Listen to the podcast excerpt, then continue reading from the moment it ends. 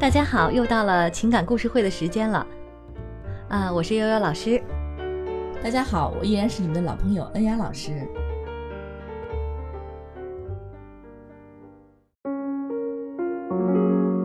今天我们要聊的还是我们最常聊的一个话题，嗯就是出轨、外遇、离婚。三点，嗯，对，嗯，这三点都是连成一线的，是有关系的哈。我来讲一下这个故事哈。好，嗯，这也是一位朋友给我们发来的这个故事。他说，我跟老公结婚五年了，孩子呢三岁了。最近两年呢，发现老公有出轨的迹象，对家庭不上心，每个月总会莫名其妙的少很多钱。他说招待客户了，后来从他的微信里发现他在外面有了别的女人。我向他提出离婚，因为是他有错在先，所以我提出房子、存款都归我，车归他。他说了，要房子可以，但是孩子要留给他。如果要孩子，就不能拿走钱。我该怎么办呢？这个孩子是我一手带大的，交给他我舍不得，也不放心。但是我已经三年没工作了，带着孩子没房子和积蓄，很难养活孩子的。老师，我到底该怎么办呢？嗯，没积蓄，没房子，要想要孩子，他有没有考虑过自己的压力有多大？是啊，现在是这样，你看这个老公啊，一看就做生意的，很会嗯谈判，是吧？对，因为他知道自己这个老婆呢，就是没有工作，嗯没有收入，是不可能养活孩子的，对，是吧？然后呢，他又不给他钱，我又不给你房子，不给你钱养孩子，你看你怎么办吧？其实我觉得她这老公其实就是不想离婚，嗯，就是提出来这么一个为难她的条件。，对，这么拖着，嗯，嗯你看他是因为这个事情嘛，呃，可以看出来是刚刚才发生没多久啊，嗯，是吧？他之前发现他有出轨迹象，然后最近确认是有了别的女人了。这女的一生气就说：“那我们离婚吧。”啊，这男的心心想：离婚哪那么容易啊？啊，我们有孩子呀。对。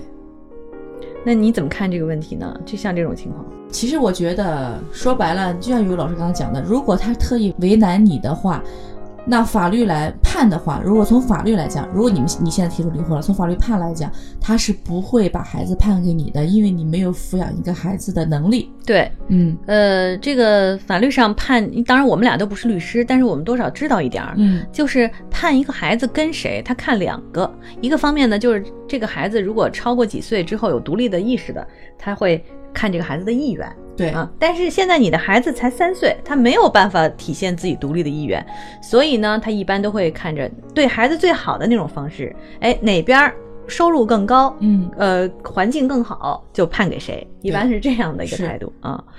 嗯、那么现在来看，就是这个事情对你非常不利，嗯，你不要以为说啊，你老公有错在先，所以你就能要到房子存款。我告诉你，婚姻法没有这条，嗯对。没有说那个你无法判定过错方嘛，是，是吧？因为除非你抓到这种证据，证而且据特别难取证。，对特别难取证，对 对。这个证据特难取证的。这个前两天我们看了一个离婚律师的采访，我不知道可能很多人都看了哈，嗯。是那个好像是姜思达，你知道吧？哦那个奇葩说那个姜思达，他采访了一个离婚律师，嗯。然后那个离婚律师就这么跟他说：“说我告诉你，这个取证有多难，就是呃，即便捉奸在床，你都不能认定他们是有问题的、哦啊，就是你也没法维护自己。嗯那么最好的方法是什么呢？那姜思达说：那到底应该怎么办？如果我的另一半出了这个问题，我又想抓到他的证据，应该怎么办？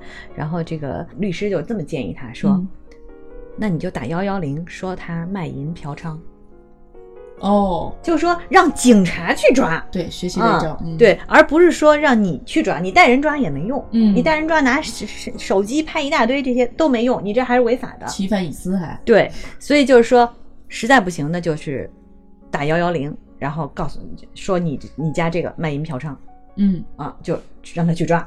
啊，这样的话，警察去抓，这样的警察去抓的话是是有法律效益的对，啊，所以你看这多难啊！如果当两个人都已经到这程度，你觉得还能谈吗？对，很多事儿最后都弄得两家呃这个两败俱伤。嗯，所以离婚这个事儿真得慎重。与其这样的话，我不如建议你做先做两点，嗯。第一点就找工作，让自己强大起来，嗯，先不要管他，因为你老公现在明摆是拖着你不要离婚，不想离婚，对，嗯。不要离婚的。嗯。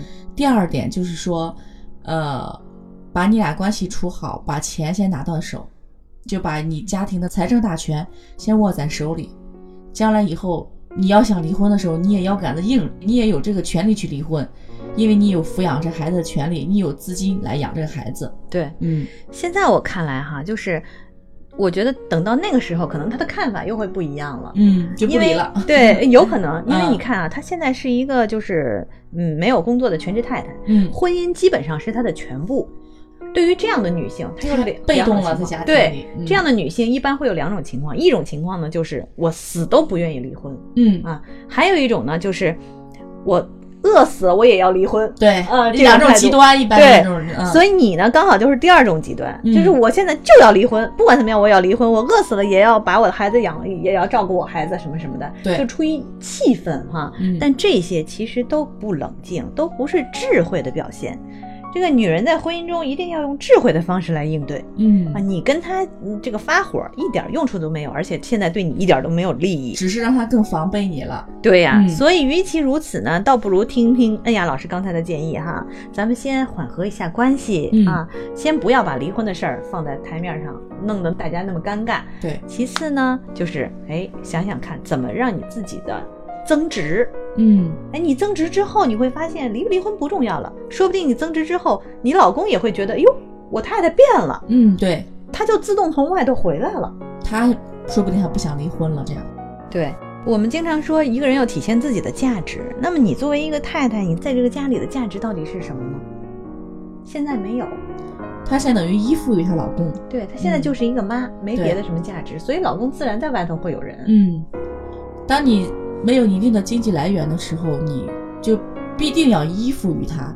那这样的话，他的一些想法必定会左右你，因为你并没有任何，就是说我随时可以离开的这种勇气、这种能力。这样的话，他就会拿你一把，你会很被动的。对，嗯。所以目前来看啊，我倒觉得你现在正是很危险的时候，你可能自己都意识不到，嗯。因为你老公在外头已经有外遇了，但是这个外遇呢还没有足以威胁你们的婚姻。可是你现在把这事儿扯出来之后啊，这个事儿都扯到台面上了。对。有的时候会尴尬，不离都不行的那种感觉。然后呢，你还会觉得说，你老公还不觉得你这人有多好，嗯。所以，与其如此，倒不如缓和一下，往后撤一步啊，让老公重新意识到你对这个家的价值，对，还有孩子之间的关系什么的。让你老公重新认识你。嗯，嗯好，我们今天我们给这个女生的这个建议呢，就是不要着急，别嗯着急离婚。离婚是一个多么重要的决定啊！你当年结婚的时候，你花了好多年，好几年，是吧？对，你现在离婚的话，一下就做了决定，你不觉得有点对不起自己，有点辜负自己？对，离婚签个字很容易，但是你要考虑到以后，包括你的生活。其实你以后还是要离婚，想要离婚，那你先把你的工作给找了，这样有个退路。我觉得，对，嗯，好吧，我们现在给这女生建议就是这样啊。如果在听节目过程当中的朋友，如果你遇到这样的类似的事情，或者你身边有什么朋友有这样事情，或者你对这个事情有什么特别的看法哈、也可以给我们留言。如果觉得我们说的不对，当然也可以说，因为你知道，经常我们有时候劝一个人不要离婚的时候，然后底下就会说为什么不离？这样的人啊，还要啊对再干什么？这都是属于气话，嗯啊，脚不长在你脚上，你都不知道痛。对啊这事情不是你所遇到的，你不知道他有多么难受。嗯啊，光在旁边说当键盘侠打嘴炮没用。嗯，对，关键是还要全盘考虑。对，嗯好，我们要为这位真正找我们求助的人，为他考虑啊，什么样的方式对他最好才是最重要的。同样，我们在生活中也一样，大家都冷静冷静，想想什么样的方式对你最好，什么样的东西是你所想要的。嗯啊，不要为了一时的义气、一时的气愤，去失去自己最终的目标。今天节目就到这儿，再见。拜拜。